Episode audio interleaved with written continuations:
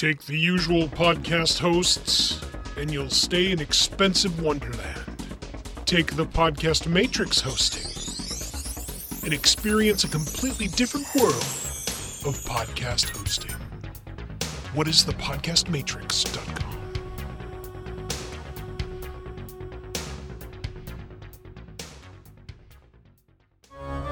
When you hear the words Friday the 13th, what do you think?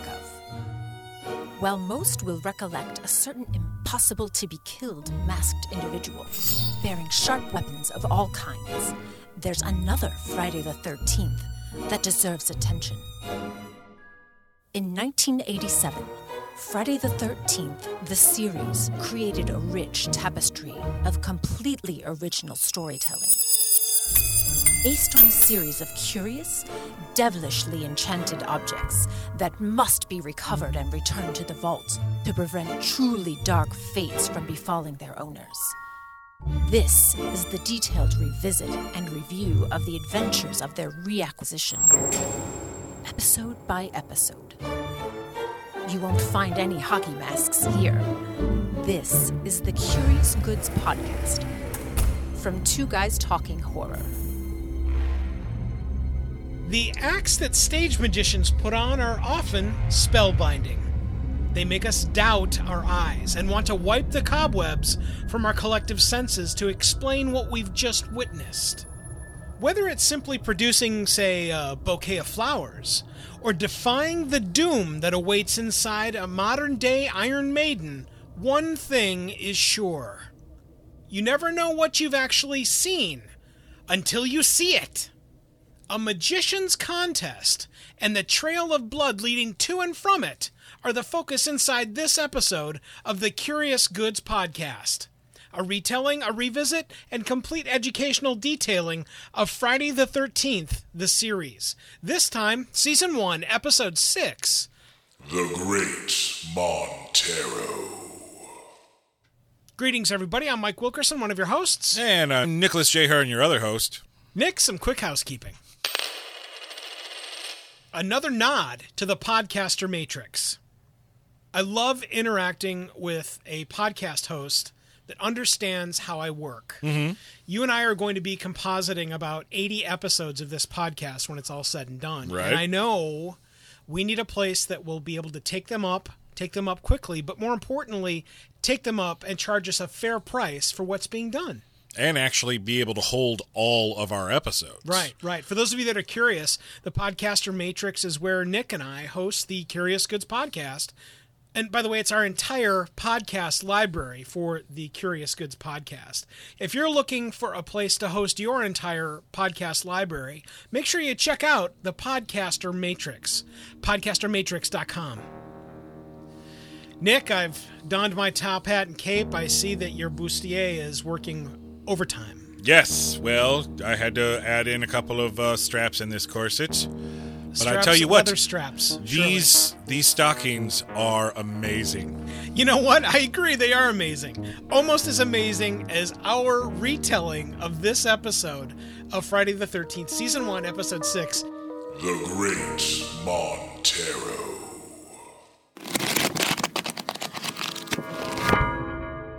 Ah, the dressing room of any modern day actor. It's a place where you'll find people walking in, having drinks, and one of them being Cosby'd. We see wah, that. wah. We see that in the start of this episode. Oh yes, as we find one of the previous magicians preparing for his act. the Great Fatim. Yeah, Great Fatim gets prepared for his act and then heads out to the stage, on which is his assistant Rob, who has a very interesting mustache. Uh, Let's just let's keep it And and even though it's hidden, a very interesting mullet under his turban. very interesting under the turbans. I've forgotten the turbans. Well, cool yes, are the? Great Fatim. They were all decked out in turbans. Him and his assistant. That's right. That's right. For those that are curious, what's going to happen is the Great Fatim is going to get into a box that will then be impaled by a giant mechanism with probably three and a half foot blades Mm-hmm. running up and down the, the slate that's going to come in and penetrate the box. Absolutely no way anybody could survive anything like this. Right. With real blades. Right. Thankfully, Fatim survives, but only because he has one of the many lost goods from the Curious Goods antique shop that is downstairs holding the Cosby'd out victim whose life is traded in exchange for the great Fatims, thereby making the act work. and it's an act of murder. And we continue the murder theme because while cleaning up, Yay, murder! well, we, we, we- yes, of course, this it's all about murder in this episode. While Fatim is cleaning up things after the after his big show, a mm-hmm. mysterious off-camera presence shows up and pulls the lever forcing the blades down on Fatim. Now, of course, Fatim dies mm-hmm. because there's no body in the uh, the special kill box, mm-hmm. and Fatim is dead. We evidently jump ahead three months Right. because we we we find ourselves at the Curious Goods antique store, mm-hmm. and Jack is reading the paper and making a note of the passing of someone he used to know, the great Fatim and evidently all of his uh, belongings had been sold off to other magi- magicians. And we learn that Jack himself was a magician in his early years. Amazing. I, I just, I don't know that I can quite believe it. I totally believe it, and it makes Jack Marshak even cooler. Not just cooler, but mad. Mad, the great Mad Marshak.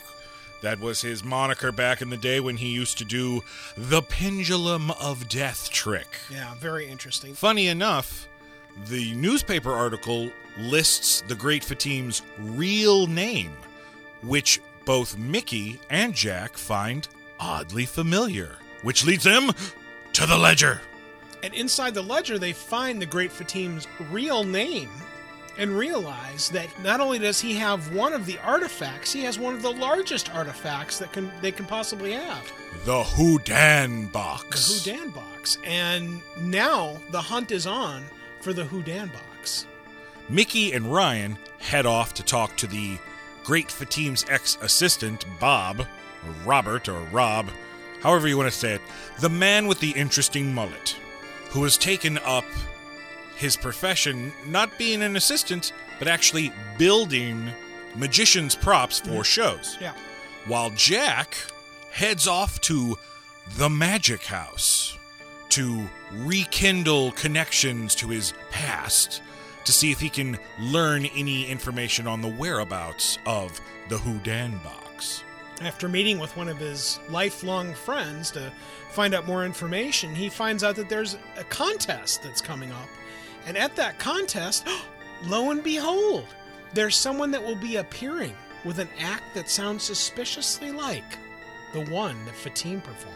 Yes, and it's the Great Montarro, who's just who's just a horrible person. He's I mean, an he's- ass. he is an ass.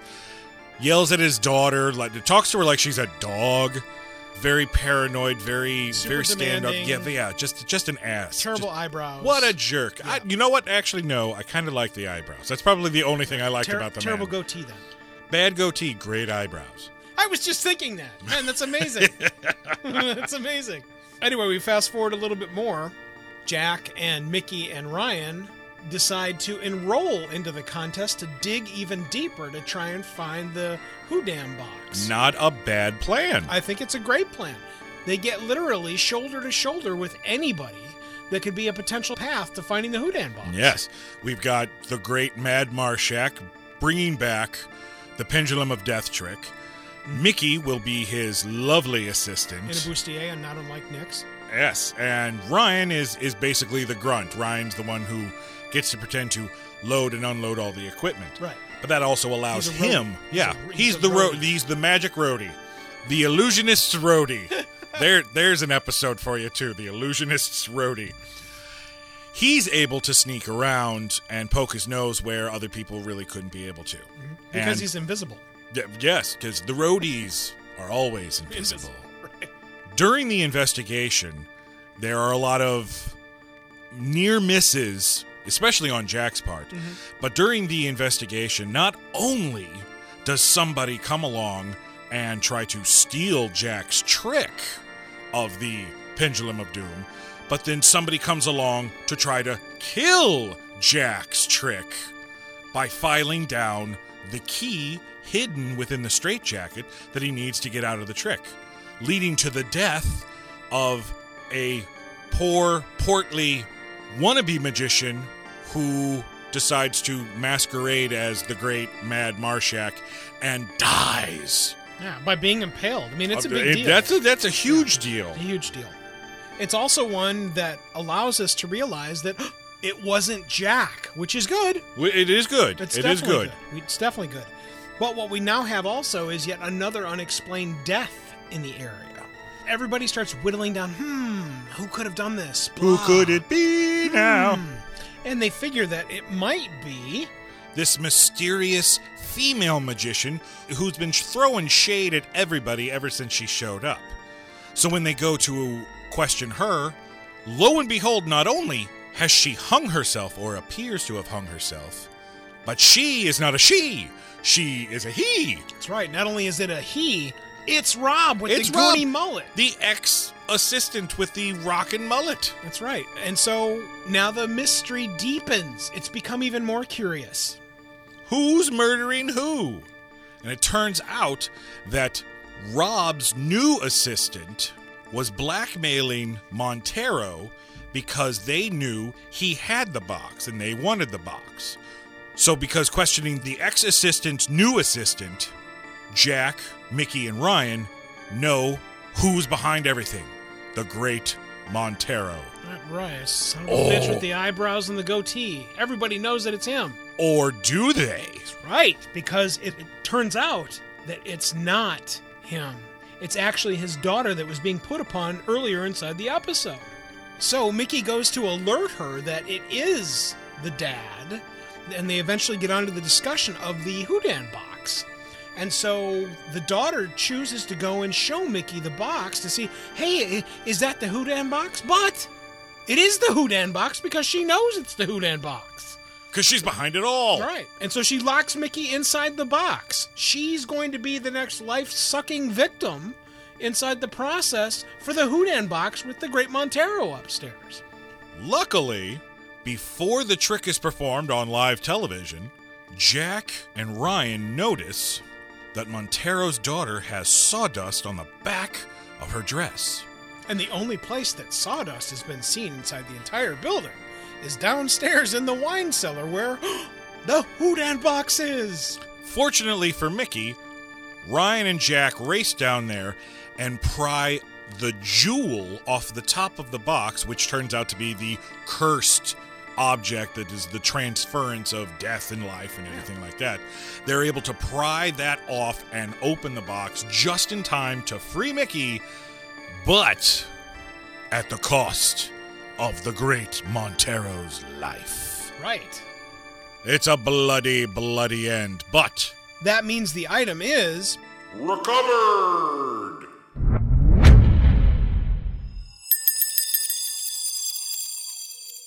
Wooing a fellow actor in the dressing room and getting Cosby'd.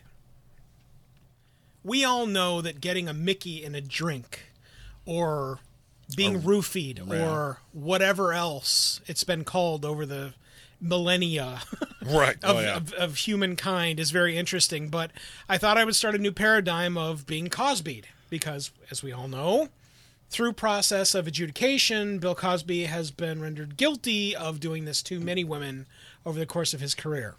And so this, sadly, while showcased inside this episode as something clear and this is how it happened, is not something new, nor is it rare. No, no. And when the episode starts, this is Friday the 13th, the series, so you should think something sinister Yeah, should be sure. Mm-hmm. afoot. But as the episode starts, you just think that this is a a skeezy old man Mm-hmm. who can only get girls by Drugging. drugging them. Yeah. And I like that it turns incredibly And then there's a nice twist. Yeah, Yeah. A, it completely sinister. Mm-hmm. It's, oh no, I don't want to do anything tawdry with you, dear. I just want your life. Yeah. Yeah, so I really enjoyed that, and I, Yeah. I- again, being able to take what is in general a negative and somehow turning it turn it into a positive aspect of storytelling. Kudos. while still remaining completely negative. Mhm, yeah, Yeah, yeah. quality casting and comparison of the last episode and this episode's pace. Casting and pace inside of just about every story. It doesn't matter if it's televised, whether it's streaming content, whether it's a feature film, it doesn't make any difference.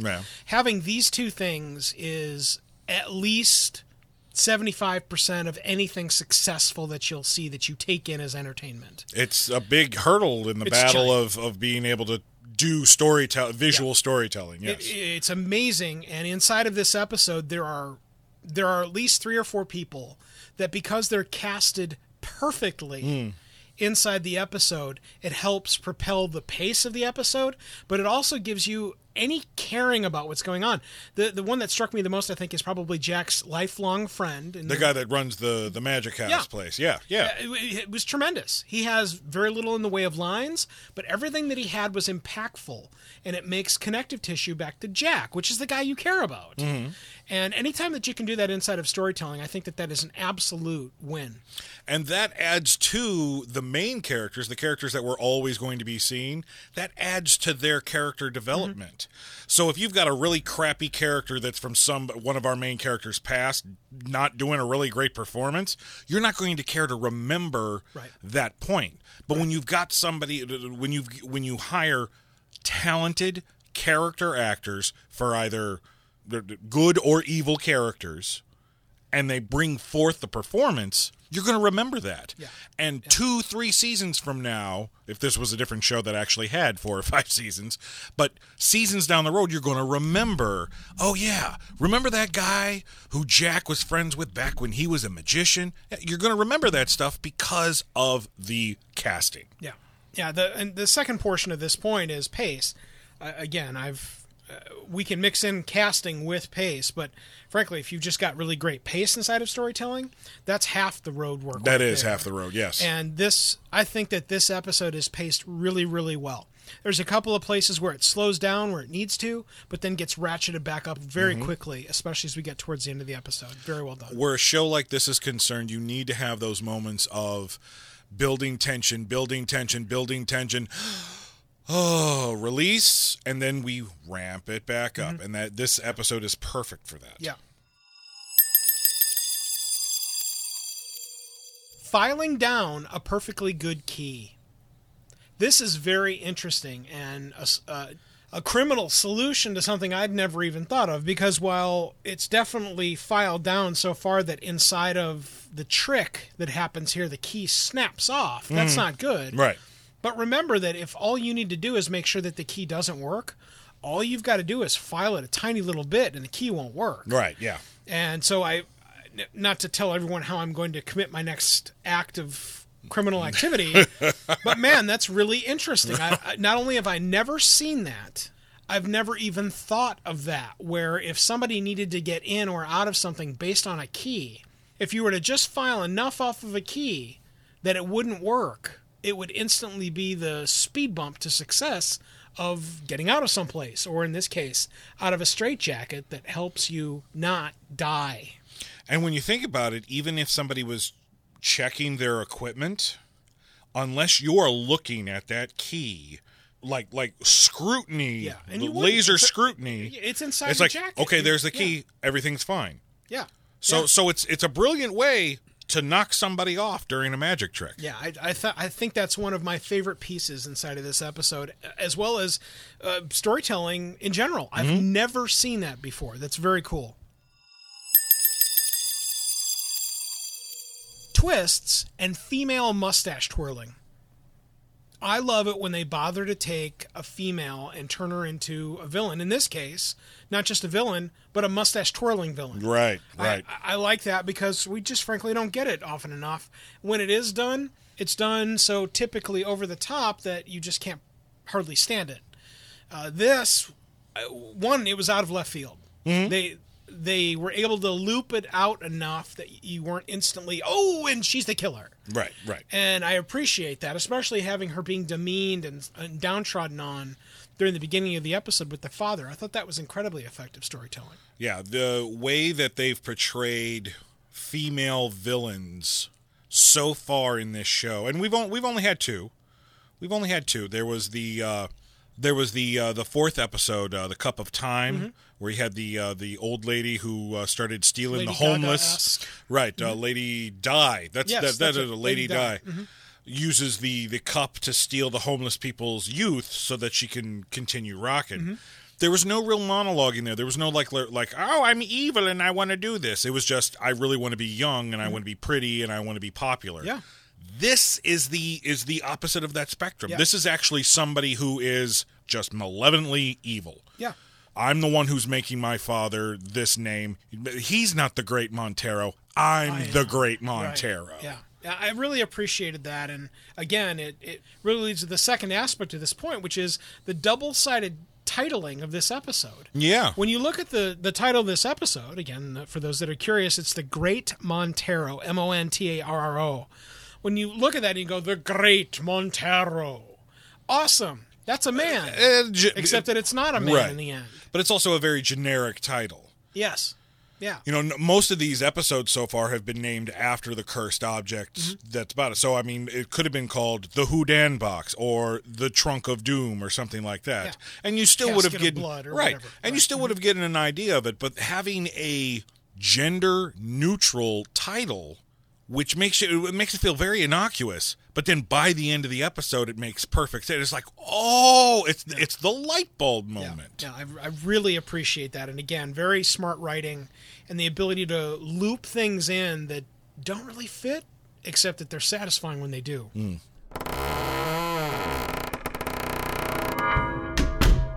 How does the daughter go to jail? Uh, yes, ma'am. My name is Inspector Whatsits, and um, wondering if you could tell me how your father died, please. Oh yeah, he was a dumb old man and got in a box and was impaled by silver blades. Goodbye. So does she skate? I think this uh, this is one of those cases where there wasn't enough time to delve into everything that needed to be delved into. Had we maybe another three minutes of this episode, we could have uh, we we could have seen the process of Mickey informing the police that okay, this crazy woman locked me in this box. Now, of course, they're not going to say this box is cursed and I would have died, but I was locked in this box you need to take a look at the other bodies that were found here during this because they all look like accidents. Yeah. Be, sure, be and, sure you look at the male dressed as a woman's wig because this man over here handled it. and most Great, and Ryan. most specifically, look at the sawdust. Yeah. The truth is in the sawdust. Sure and it then is. and then that's when, you know, David Caruso walks in and takes off the sunglasses. He's like, "Well, this is one magical murder." and, and again, so I, I get that they they can then point to the the, the real murders that happened, but the you know it's where as a as a villain or a villainess in this case, you you would kind of go, you know, you would just kind of brush it off of your shoulder and go, what are you going to do? You you going to go tell the cops real quick that you've been saved from this from this box that you'd have been murdered in had you been in there and my father would have lived there's no way to there's no way to do that They wouldn't do that, but but there is the possibility of of even if even if they didn't even if our our intrepid heroes did not point the police in the direction of hey take a look at her, uh, the simple fact that she was a part of the trick and her father died, there'd definitely be some sort of investigation. Maybe even if somebody really wanted to, maybe some involuntary manslaughter charges. So I don't think she's going to skate, but I- again, I, I kind of think that had we had a few more minutes or a little bit more detective work that would have shown more clues, damning clues mm-hmm. pointing to her, mm-hmm. then we could have had an open and shut case. Who who knows? Maybe the great Montarro will return. That's possible. I have no I idea. I have no idea, and I doubt it. what But I, what I do think this could have come down to is that, especially in our what I think reasonably long end piece here inside of this episode, Mm-hmm. inside of their two or three lines back and forth between the three of them about how they mentioned to the police that during the investigation of the father's death that blah It was lucky they found very- the gloves that were that she was wearing when she killed what's his yeah face. Exactly. We've said this before. something like that. Sometimes one or two lines, all you have to do is add in those one or two lines, and and everything's solved. Boom. Right. And picture becomes clear and Yeah. light bulbs go on. That's what that's what I was looking for from that.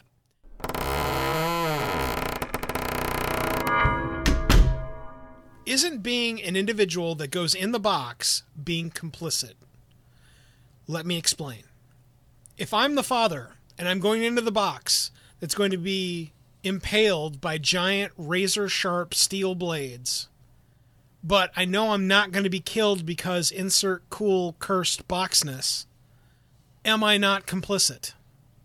Because if you didn't know that the box thing was there, you're just an idiot. You, Yeah. you, you nobody gets into a box where they know razor sharp blades are going to penetrate it with you in it and goes, ah, yeah, so?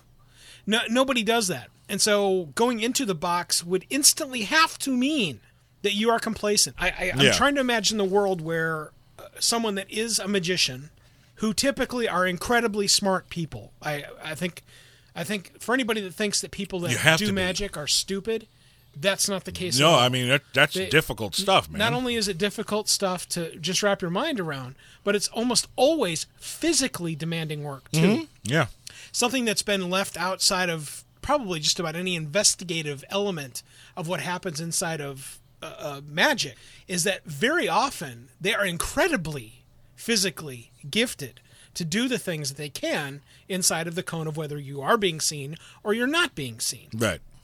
the great Houdini is probably the best sample of this where I don't have it I don't have a list of physical things that he could do that you and I could never do not in our wildest dreams Yeah. but they are at least as long as my arm and so just remember that the, the smart is already there if you were a magician and got into a box and you just think, well, God's going to make sure I don't get impaled. okay, well, you probably deserve to get impaled then.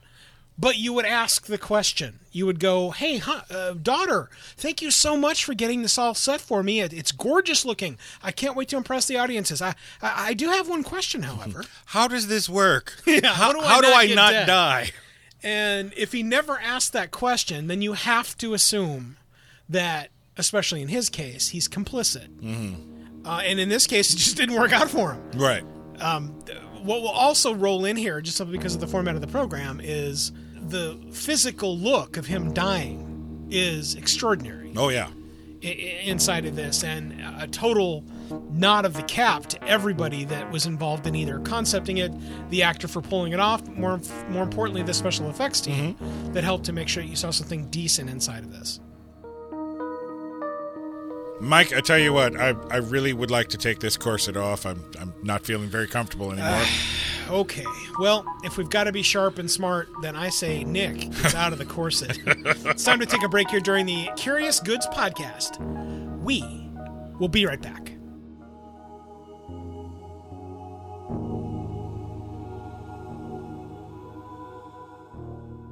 Wouldn't it be cool if your advertising could last forever? It can with perpetual advertising. Here's how it works magazine, radio, and television ads are efforts that people might see or hear once and then they're lost forever.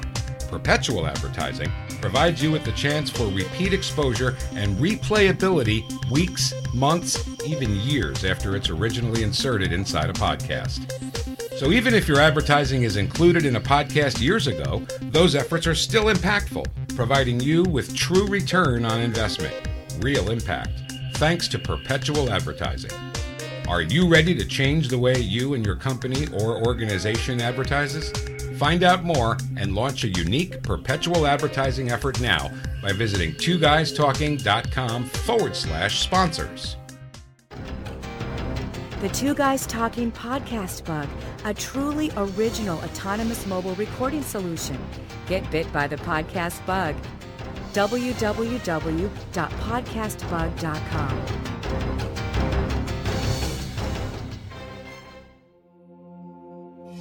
Dead end job? Lackluster love life? Poor social skills? Sometimes reality sucks. What better way to find a brief escape than with video games? Let two guys talking horror take you on a journey through the dark side of gaming with Game over. the history of survival horror in video games.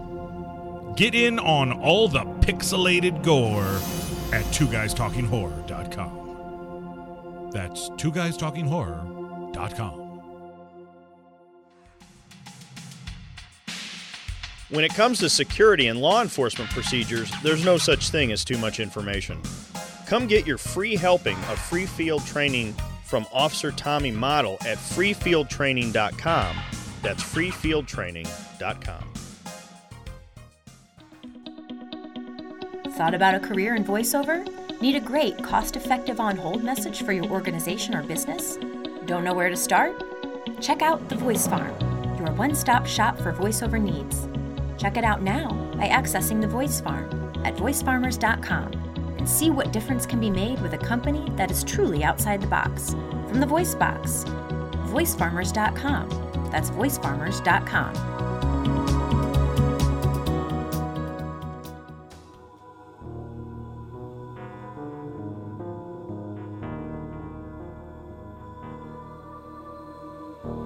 Everyone, welcome back to the Curious Goods Podcast, a retelling, a revisit, and complete educational detailing of each episode of Friday the 13th, the series. This time, Season 1, Episode 6 The Great Montarro. Every time we come back from break, it's time to unveil our curious goods.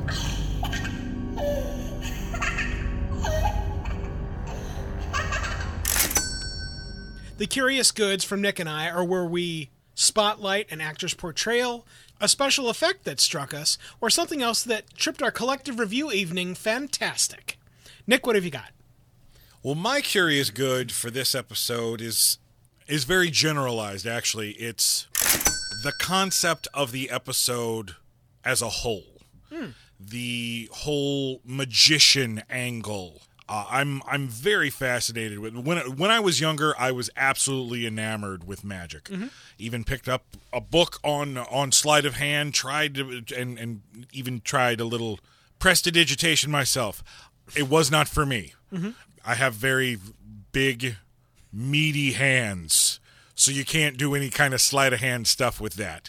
So unfortunately, the the career, the magician career of the great Nicarini Nicarini. lived and died in the summer of 1990. Okay.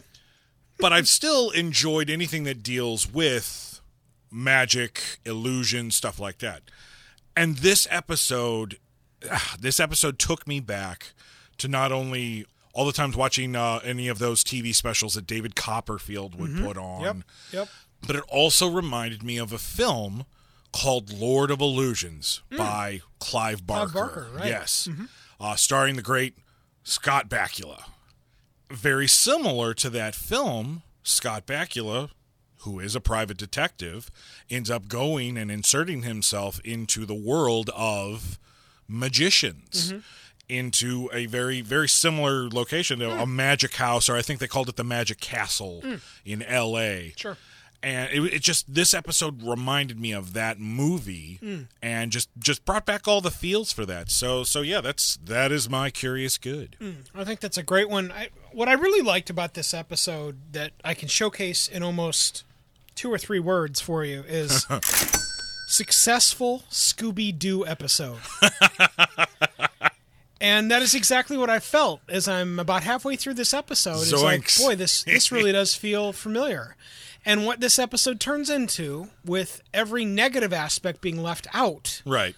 is a real life minus dog minus all that all that is not there and it's the best scooby-doo episode i've ever seen. Yeah the, the, I, That's- that's that's a, wow that that actually is a wonderful way of of describing the detective work that jack mickey and ryan pulled off in this episode yeah and uh, i mean the, Kudos, the, there sir. is a there is a it's a, not an unmasking but an unwigging so there is an unwigging Yeah. moment old There- man withers Yeah, there is. There are at least several scenes where it's Mickey Ryan's just behind her, and then behind him is Jack.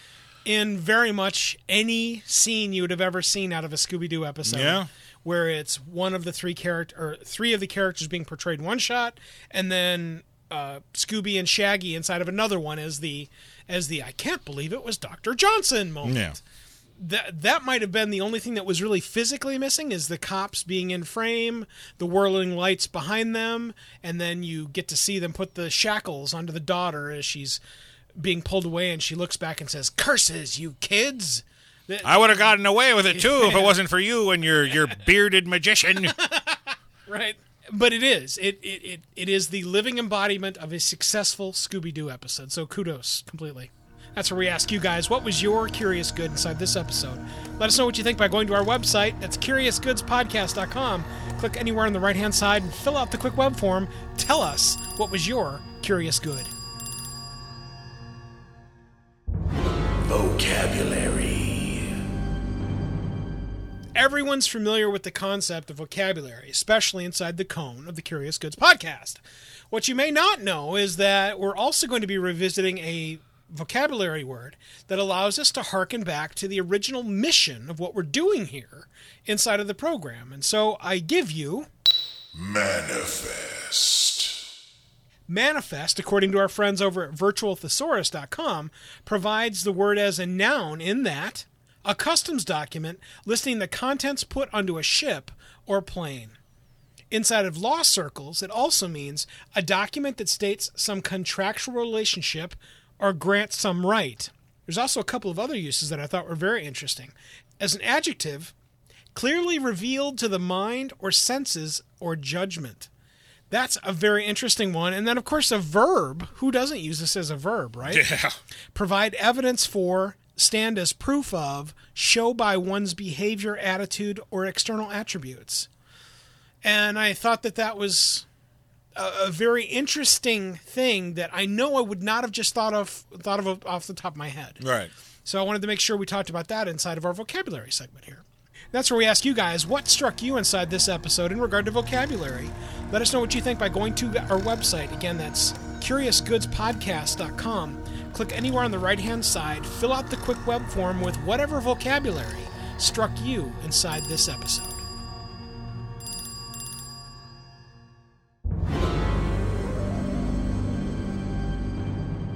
Ah, the rating, our favorite piece of what happens inside of the Curious Goods podcast, usually. And this one is no exception. The scale works thusly 10 is on top of the heap.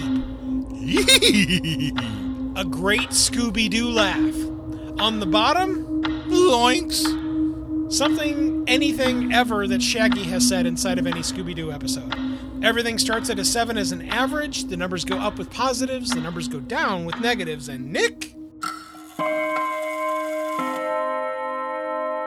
There are no halvesies. Nick, what do you got? This one is difficult to rate for me because every time I think I have it pegged down, the chemistry set that we have here on the Curious Goods podcast always shakes things up because That's why I podcast. what Totally. one yeah one, one way or the other I always and and it's it's it's a back and forth type of thing because sometimes you are enlightened by mm-hmm. things that I discover and Yeah. I'm enlightened by things that you discover. Mm-hmm. I had an idea of how I was going to rate this when I finished watching the episode. Then halfway through this episode capture, I had an idea of how I was going to rate this episode and it changed. And now here I am. I'm. I, it's it's time for me to rate this episode, and my rating has changed yet again hmm.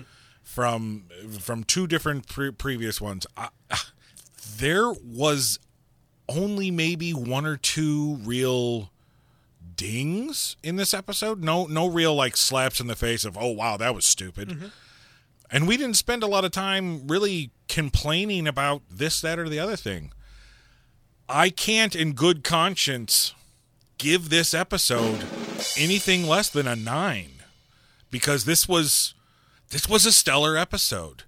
But we're so early into this series that I don't want to give it a 10 because there may be better episodes. Mm-hmm. I feel even though I think it, it could be a 10 episode, it, it definitely could. But I feel like the more realistic rating would be a 9. Nine is a solid number for this episode. I'm going to take a cue from you there, and because we're so early in the show as a run, I'm going to chalk my nine down to an eight. Hmm. Something that struck me as we were, again, it's that wonderful chemistry set of podcasting. Right. Uh, my father was steeped in sleight of hand magicianry. Oh, really? and uh, my bonus mom has sent me all of his stuff, all of which I know almost nothing about. Uh, I- I don't. I don't think that that's a regret that's shining through, but I literally know nothing about any of the sleight of hand stuff that he sent me. Mostly because I, I I never latched on. I mm-hmm. never latched on to the. I want to be moving my hands slowly so that you don't know what I'm doing thing. Tapping on a bowl and suddenly more balls appear thing. I Yeah. it, it it never struck me, but my dad was absolutely enamored with sleight of hand magicianry. It reminds me more that I wonder how much of my dad I'm going to start finding inside of Jack Marshak hmm. As we go throughout this series. Uh, again, for those that are curious, my dad died early inside of January this year, uh, five, 10 days before his birthday. And wouldn't that be a nice nod to suddenly discover my dad and more of the magicianry inside of a television Yeah. show he was enamored to, and maybe this is why? So that that also um, that sparks up the number there inside of our little chemistry set as I continue to think. There you go. it. Uh, but yeah, a, definitive eight, and that's where we ask you guys, what do you give this episode, season one, episode six, The Great Montarro? Go to our website over at CuriousGoodsPodcast.com. Click on the right hand side of the page, fill out that quick web form, and tell us what you think. Until you are able to be sealed into the coffin of blood and come out unscathed. I am Mike Wilkerson, one of your hosts. And I am Nicholas J. Hearn, happy to be out of this corset. I think I'm blind. Thanks for listening, and we'll see you next time. Thanks for listening to this episode of the Curious Goods Podcast. We are always interested in learning what you remember about these enchanted items and their tales of reacquisition. Connect with us immediately at CuriousGoodsPodcast.com to share your treasured information. Until the next artifact reveals itself, the vault is now closed.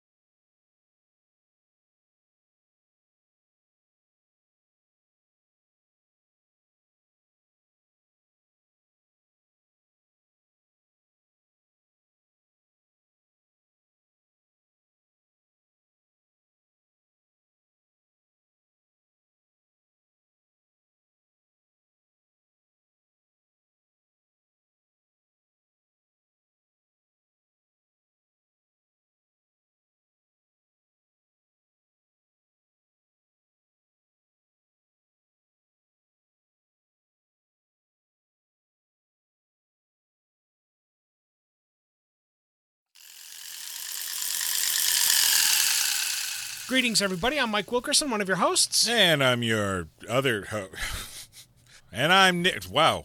It's just like I forgot how to podcast. Thanks for listening, and we'll see you next time. Later, bitches. And I'm Nicholas J. Hearn, your other host. what? I got it right that time. Nick, some quick housekeeping. Insert the tone. and then we got that bug again. Fuck. All right.